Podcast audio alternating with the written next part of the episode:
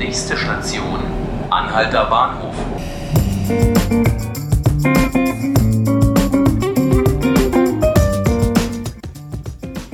Herzlich willkommen zu 5 Minuten Berlin, dem Tagesspiegel Podcast. Ich bin Selina Bettendorf und an diesem Wochenende dreht sich alles um Wahlen. Am Sonntag werden nämlich nicht nur die Abgeordneten für das Europaparlament gewählt, sondern in zehn Bundesländern auch die Kommunalvertretungen. Gewählt werden Kreistagsabgeordnete, Stadt- oder Gemeinderäte, Ortsbeiräte und andere Kommunalvertreter. Baden-Württemberg und Rheinland-Pfalz sind diesmal die beiden großen Kommunalwahlländer im Westen.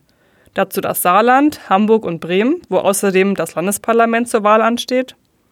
Im Osten wählen Mecklenburg-Vorpommern, Sachsen-Anhalt, Brandenburg, Sachsen und Thüringen ihre Gemeindevertretungen. Am meisten wird natürlich über die Europawahl geredet. Dafür ist meine Kollegin Sabine Beikler bei mir im Studio. Sabine ist unsere Expertin für Landespolitik. Wir wollen heute im Podcast über die Europawahl und ganz besonders auch über die kleinen Parteien bei der Europawahl reden. Liebe Sabine, willkommen in unserem Podcast. Schön, dass du hier bist. Ja, willkommen. Hallo. Ich habe tatsächlich schon gewählt und meinen Brief abgeschickt. Wie machst du das? Gehst du am Sonntag zur Wahl oder machst du auch Briefwahl? Also ganz ehrlich, ich habe meine Briefwahlunterlagen mir zustellen lassen, aber ich gehe auch selber ganz gern zur Wahl, A, weil ich die Atmosphäre ganz gut finde und weil ich immer wieder gerne in das Graue Kloster, das ist eben mein Wahlbezirk in Schmargendorf gehe und ähm, da vielleicht auch mit dem einen oder anderen Wähler sprechen kann. Bei der Europawahl gibt es ja anders wie bei der Bundestagswahl keine 5-Prozent-Hürde. Was bedeutet das für die Parteien? Also die Parteien können äh, einen Sitz er erlangen im Europaparlament, wenn sie äh, mindestens 0,5 Prozent haben, das heißt äh, aufgerundet auf ein Prozent. Das wäre dann ein, ein Mandat. Ähm, diese Sperrklausel ist ja nicht mehr ratifiziert worden in Deutschland und ähm, frühestens bei der Wahl 2029 würde eine Sperrklausel überhaupt in Kraft treten können. Ja, und für die kleinen Parteien heißt es, viele Stimmen sammeln, um äh, dann entsprechend ins Parlament ziehen, zu ziehen. Gibt es da eine oder mehrere Parteien, die du besonders spannend findest? Also, wenn man sich die letzten Umfrageergebnisse anschaut, dann hätten jetzt die Freien Wähler und die Tierschutzpartei zwei Mandate.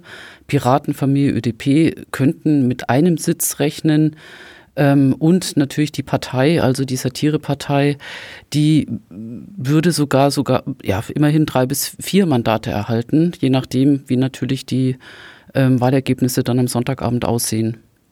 Und spannend finde ich eigentlich alle ähm, weil viele Parteien, viele klein, kleinen Parteien, die im Europaparlament sitzen, auch sich keiner Fraktion anschließen ähm, und bei den Fraktionslosen sind und dann jeweils auch bei den Abstimmungen individuell stimmen.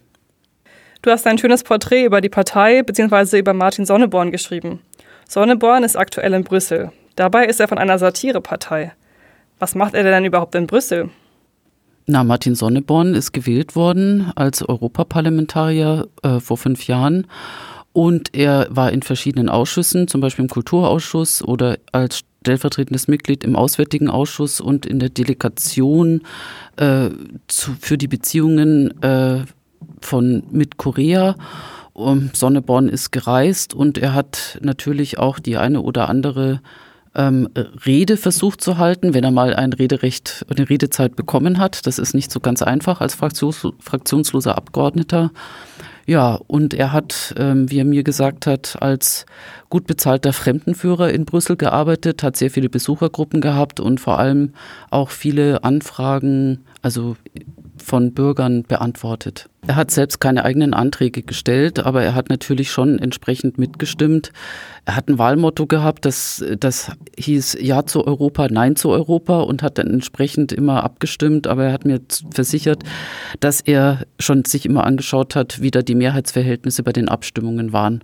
Also ähm, natürlich, äh, für ihn sind einige Sachen recht wichtig gewesen, zum Beispiel auch äh, die ganzen Urheberrechtsgeschichten, was die Verlage anbelangt. Und er ist ja eigentlich auch in den Kulturausschuss reingegangen, weil er für die Zukunft des Zeitungswesens auch da aktiv etwas beisteuern wollte. Will die Partei dann überhaupt Politik machen? Also ich denke nicht, dass die Partei ausschließlich aus Spaßvögeln oder Satirikern besteht. Ähm, natürlich hat jede Partei auch Inhalte. Diese Inhalte sind bei der Partei, also der Satirepartei, auch etwas überzogen. Also wenn sie zum Beispiel Artenschutz für Grüne fordern, dann kann man das auch nicht wirklich ernst nehmen. Aber was, was die Partei auf jeden Fall in der nächsten Legislaturperiode machen möchte, deutlicher sich mit der AfD befassen, die ja auch Aussicht hat auf elf Mandate im EU-Parlament und sie möchte vor allem aufgrund der gestiegenen Rüstungsausgaben immer wieder darauf aufmerksam machen. Immerhin liegen die in Europa zwischen 30 und 40 Milliarden Euro. Was ist deine Wahlprognose? Naja, also Deutschland hat 96 Sitze im Europaparlament und es kommen ein und es stehen 41 Parteien zur Wahl. Ich gehe mal davon aus, dass bis zu 13 Parteien ins Europaparlament einziehen.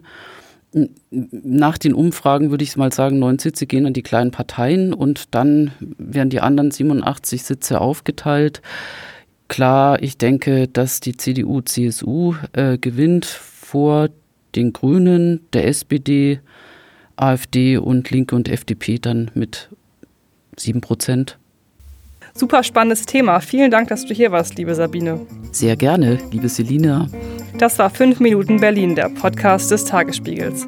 Ich bin Selina Bettendorf. Vielen Dank fürs Zuhören und noch einen schönen Tag.